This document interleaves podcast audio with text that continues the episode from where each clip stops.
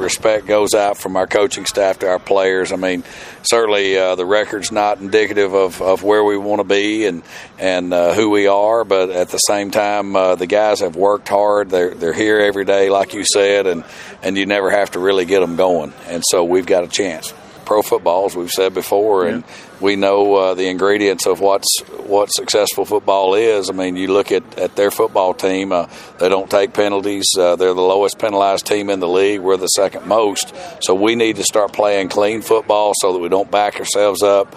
Some of those little things, there's points involved there, and so uh, they've been smart enough to figure them out, and uh, they didn't figure them out in Mike's first year either.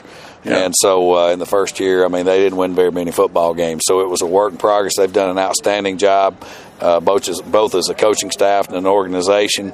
Uh, and again, we've got to go over there and beat a very good team. You've got your core beliefs of what you what you feel like are going to win the games, and you know we've got to run the football and put ourselves in second and manageable. I mean, so that's no different from what they do. We got to play great defense. We got to, you know, we got to play great special teams, and we got to play field position football. I mean, there's nothing any different uh, between what we try to do and what Winnipeg tries to do.